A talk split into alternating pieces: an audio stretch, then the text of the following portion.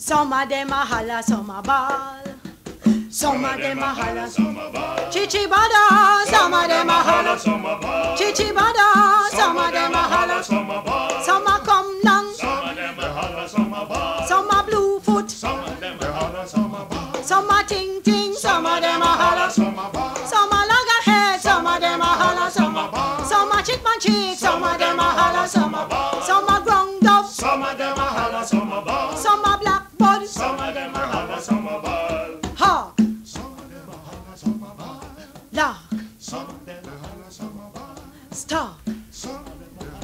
It is a sad truth that in the annals of Jamaican music, the lionization of reggae and dancehall has forced female contributors at times to work twice as hard as their male counterparts, and even then, the respect due has never been granted without grudge. Long before Harry Belafonte became the poster boy of Caribbean music, the rambunctious Louise Bennett was charting her course and along the way becoming the primordial pioneer of Jamaican music. Born on September 1919 in Gordon Town, St. Andrew, the future folklorist was raised at 40 North Street in today's downtown Kingston to a father who was a baker and a stay at home mom who doubled as a dressmaker. As a child, she showed a keen interest in drama and was a very avid reader. Her mother, a storyteller by nature, nurtured her daughter's embracement of Jamaica's colloquial language patois. And by the age of 14, Louise began penning her poetry. A few years later, she would make a debut appearance at a Christmas Day concert held in Kingston at Ward Theatre. Snatching the first prize, this encouragement would lead to Louise creating the concept of dialect verses. But time was not in her favor. This is London. You will now hear a statement by the Prime Minister. I am speaking to you from the Cabinet Room at 10 Downing Street. This morning, the British ambassador in Berlin handed the German government a final note stating that unless we heard from them by 11 o'clock that they were prepared at once to withdraw their troops from Poland, a state of war would exist between us. I have to tell you now that no such undertaking has been received, and that consequently this country is at war with Germany. She was just 20 in 1939 when Germany invaded Poland and signaled the start of World War II.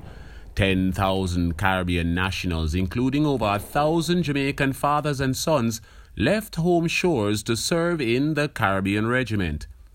An additional 2,200 Jamaicans would join the British Army throughout the war to serve the colonial masters for a second time admirably. Over the next 80 years, Louise would cut her path in Jamaica. Hard times here have always allowed room for humor, and Bennett would first tickle readers with her joviality before spinning the coin to issue thought provoking social commentary in the language of the everyday Jamaican. Why you no shame so you come after you stand so long. Not even little language, boy, not even little twang. And your sister. Your sister work one week with American and she talks so sweet now that we have the juice, you understand? Now, to understand her rise, you must also appreciate the resistance she faced. The upper class and the social influencers of Jamaica in the 40s viewed Patois as the utteral grunt of the impoverished and unrefined native worker. Jamaica's only printed paper at the time would refuse her editorial submissions, but would eventually yield due to popular demand, especially among the expatriate community and upper crust housewives who took the time weekly over a spot of tea and healthy assistance from the favored household help to decipher Louise Bennett's dialect verses, which she self published in 1942 unwittingly becoming the first Jamaican native to attempt a debut literary self release. And my aunt wrote, she said she don't like nobody to say no language at all at all. She vexed, you know.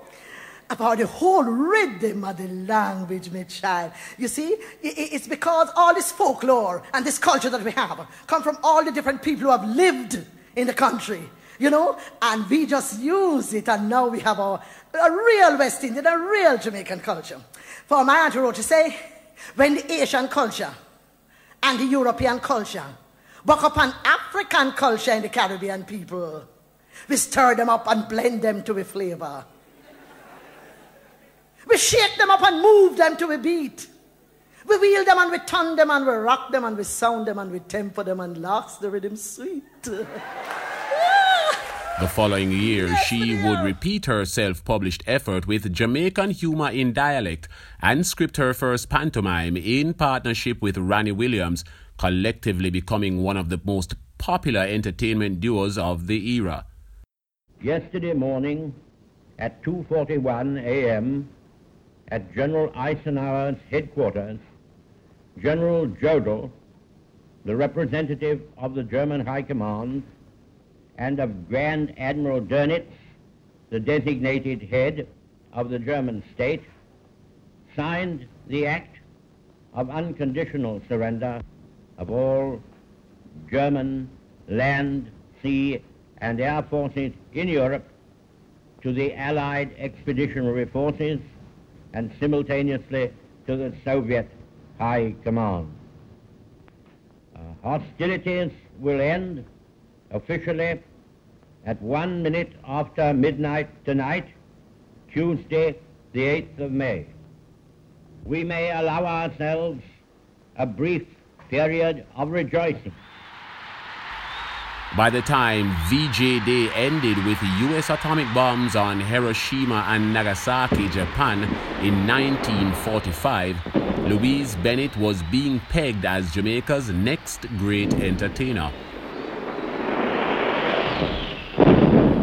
She would be the first Jamaican granted a scholarship to the Royal Academy of Dramatic Arts and eventually becoming the first Jamaican voice on BBC Radio hosting the 30 minute weekly show Caribbean Carnival.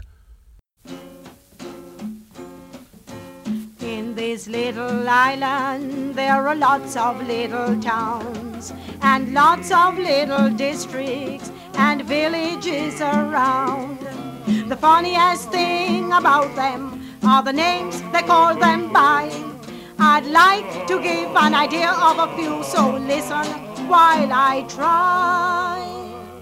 You have hunter bottom, missing bottom, a frightened bottom, and member hole. I take time, a pocket piece, a moko tongue bear, a dry a piece, and a nancy kataku, guava ridge, sister bridge, granny niche. Put together and tumble down. Cotton maca tree, walla walla and jacasta. You have gully rat, gully fly, taxali. Time and patience, all got and bear. Dumpy hill, poppy hill, Grady Ritter hill. Devilish course and jackass parade. Duna Dong, Constitution Hill, mashallah, in all bun ground. There is even a place in Westmoreland, them call Mother Rogers Saucepan. With these accolades under her bandana, Louise Bennett would return to Jamaica just before the winter of 47 to her alma mater, the Excelsior High School, to teach speech and drama, and in her downtime expanded her repertoire to include plays, pantomimes, and develop her unique style of folk song delivery. Dip them bedward, dip them, dip them in a healing stream. Them sweet but not too deep. Deep can fix your bad feeling. Me always go pa the August town, but me never go pa Mona. One day me was invited by one old man them called Jonah. When me go up pa Mona, me see Brother Bedward stand up. Him take Sister Mary full in hand and him dip her in a healing stream. Oh, dip them Bedward. But post-war Jamaica had nothing to offer the burgeoning cultural ambassador. and she would migrate to London in 1950, where she recorded her debut single, Linstead Market, alongside the Caribbean Serenaders, who backed Miss Lou on the 10 inch record for UK's Melodisc Records. The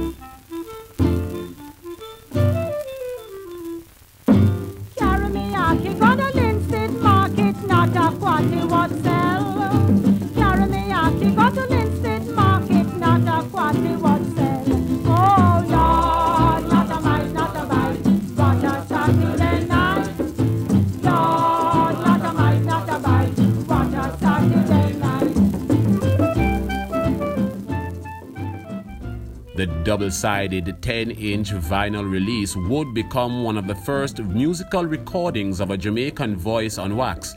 Miss Lou would also demo the single Me Want Me Daughter for Melodisc, though the song was not released until 1999 by French based boutique label Frémeaux. Miss Lou is arguably noted by music historians as the earliest example of singjay delivery and the eminent precursor to the dancehall derivative. Me want me daughter, no ma, me want me daughter. No ma. Are you going to treat me daughter, sir? No ma. Are you going beat up me daughter, sir? No ma. On account of a herring head? No ma. On account of a mackerel jaw? No ma. On account of a piece of bread? No ma. On account of a foul foot? No ma. On account of a foul head? No ma. I me want me daughter, no ma, give me back me daughter. No ma. Are you to beat up me daughter, sir? No ma. Are you to ill treat me daughter, sir? No ma. On account of a junk of bone? No ma. On account of a foul head? No ma. On account of a this or that? No ma. On account of a nether girl? While on this London sojourn, she would be invited by the BBC to host a one hour feature West Indian Guest Show, which ran on air for two years and was the first syndicated show of its nature, beamed to Jamaica on the airwaves of the country's first radio station, ZQI. She would hop the pond shortly after, making a long stop in New York City. There, she would perform in intimate settings co host guest lectures at various East Coast universities before catching the eye of Marian Distler, co founder of Folkway Records, a label instrumental in the introduction of Jamaican folk music to mainstream America.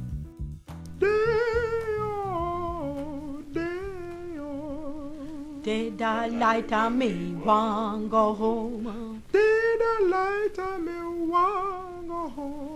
Did I light on me, want go home?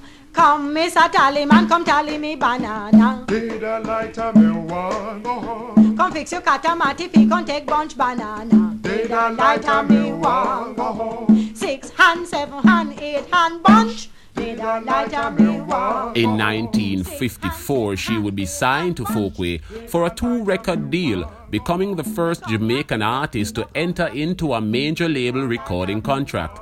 The debut album, Jamaican Folk Songs, would earn for Louise the recognition of Jamaica's first hit album with two reissues in 1954 and a follow up in 1955, a feat she repeated in 1957 with her next release, Children's Jamaican Songs and Games, her final release for Folkway Records.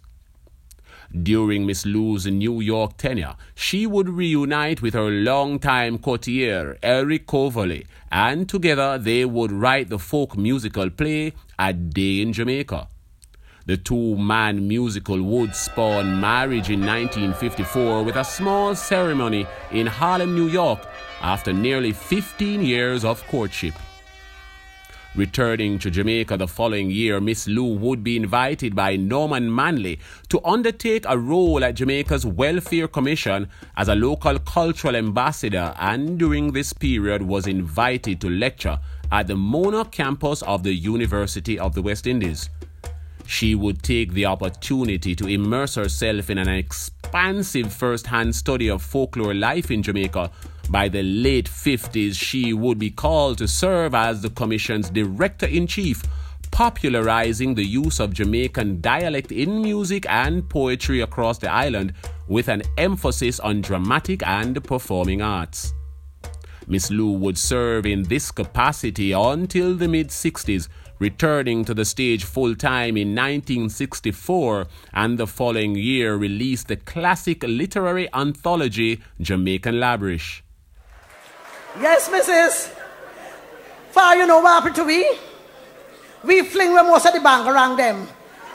And we just keep on wanting. Like for instance, you know, when when um uh, some some some English people might say, I got stuck by a prickle.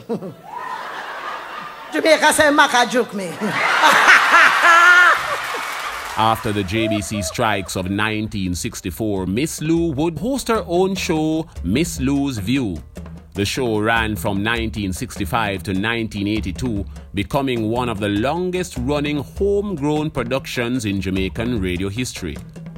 A best of compilation of Miss Lou's View would be released in 1967 on 12 inch vinyl in a limited run on Federal Records and again in 1968 on the compilation titled Listen to Miss Lou, another limited run release.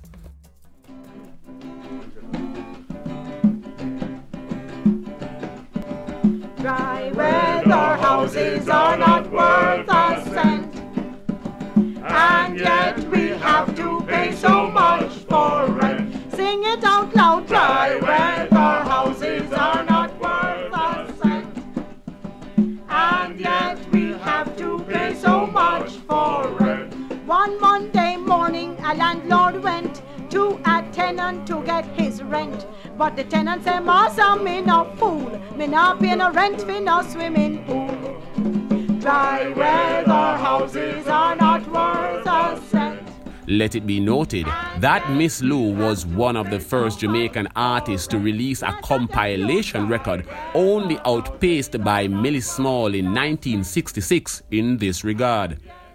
By the turn of the decade, Miss Lou was regarded as Jamaica's most valuable treasure, and honor previously recognized by the Queen of England in 1960 as an honorary member of the British Empire.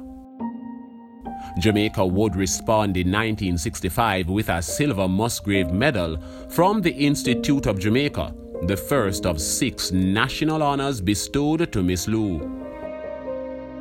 Free to air TV would arrive on air in Jamaica in 1963. However, it would take another decade before local programming was introduced, and one of the first such shows was Louise Bennett's Ring Ding, the variety show which proved to be a culmination of her life's work to entrust Jamaica's folklore culture to the next generation. The show would air its first recording in 1970, and for the next 12 years, Louise would be a staple feature of Jamaican entertainment on stage and on air.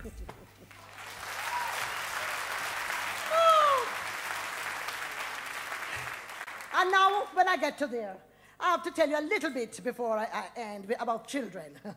you know, I have a, I have a, um, a television show called Ring Ding, and that's based on a Jamaican custom called Ring Ding. It is the Moonshine Darling. You know, cry, cry, baby, Moonshine Darling. Yes, man, they played Moonshine Night. And it's called Ring Ding, and everybody go prepare to perform it here. So this thing now, I had this television program, and all the children would come. I carried on this program for 12 years, I'm telling you. And the children would come prepared to perform on a Saturday morning, man. And we have nice time, you know. And I always made certain that there was some part of the program which part it them learn the singing them that belonged to them. Them sang them, them proverb, them little wriggle and all that. Not true. yes, man, and them fi know about the things them because when me that go to school, all them me that sing was flow gently, sweet sweetheart. See, I, I me never know what name so. So, you know, I don't say that a nice thing, you know, but it's good for know about for we want to. you know. Notwithstanding her radio, TV, and stage appearances, Miss Lou still made time to record, dropping the compilation Carifesta Ring Ding in 1976 for Record Specialists on a limited run, and the self titled double 12 inch vinyl release The Honorable Miss Lou in 1981 for Sonny Bradshaw's Bonononos Records.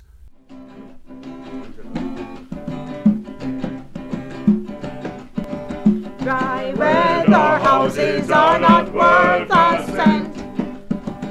And yet we have to pay so much for rent. Sing it out loud, dry weather houses are not worth a cent. And yet we have to pay so much for rent. One Monday morning, a landlord went to a tenant to get his rent. But the tenant said, Master, me no fool. Me not pay no rent for no swimming pool.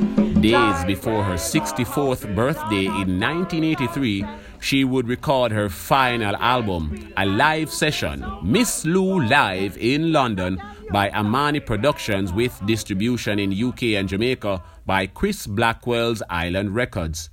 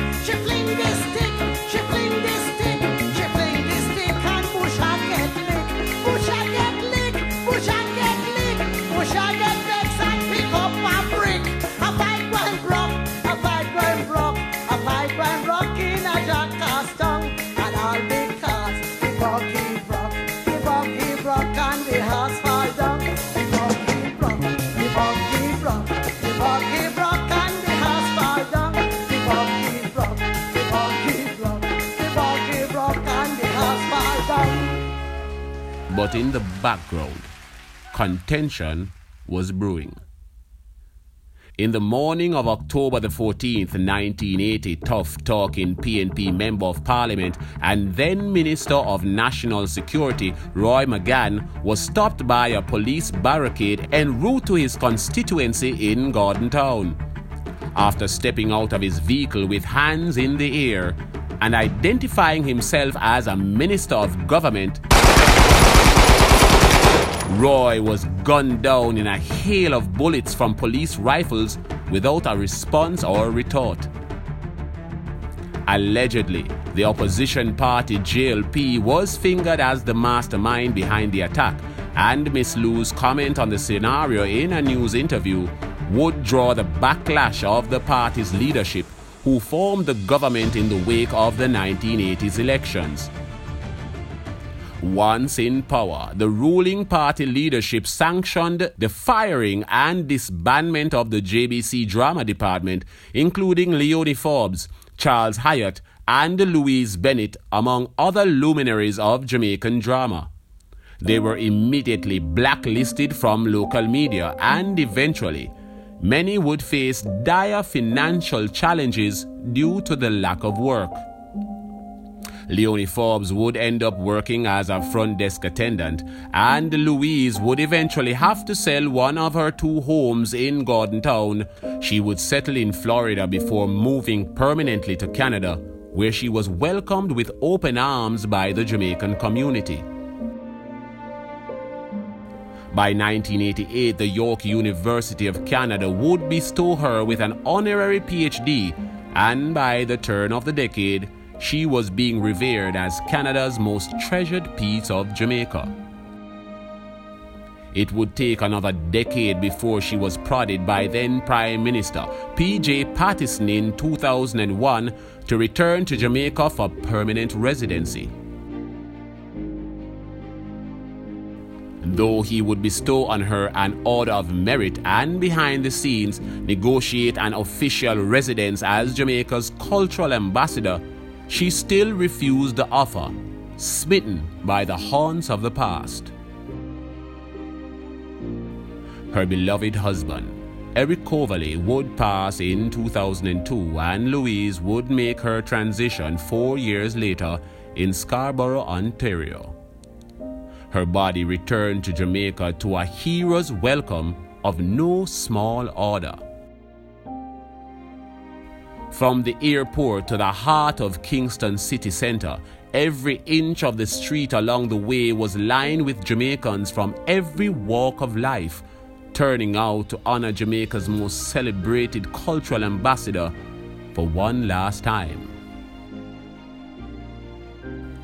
One of the greatest women to grace the stage and studio, the multi talented cultural ambassador and decorated Jamaican folklorist Miss Louise Bennett's contribution to Jamaican culture and its representation on the world stage in literature, song, and sound, and a pioneer and innovator, etches her name among the historical emissaries of Jamaican music as a legend, of reggae.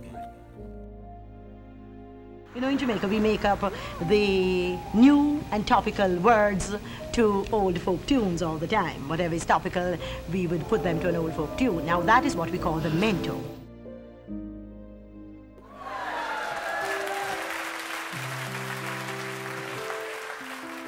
Now, in Jamaica, we never say goodbye. We say walk good. If you're running, walking, driving, flying, cycling, we say walk good. Now, when I do like that, I want you to say walk good too. It's a little song. Walk good on your way, and good duppy walk with you. Walk good, walk good every day, and good duppy walk with you. Walk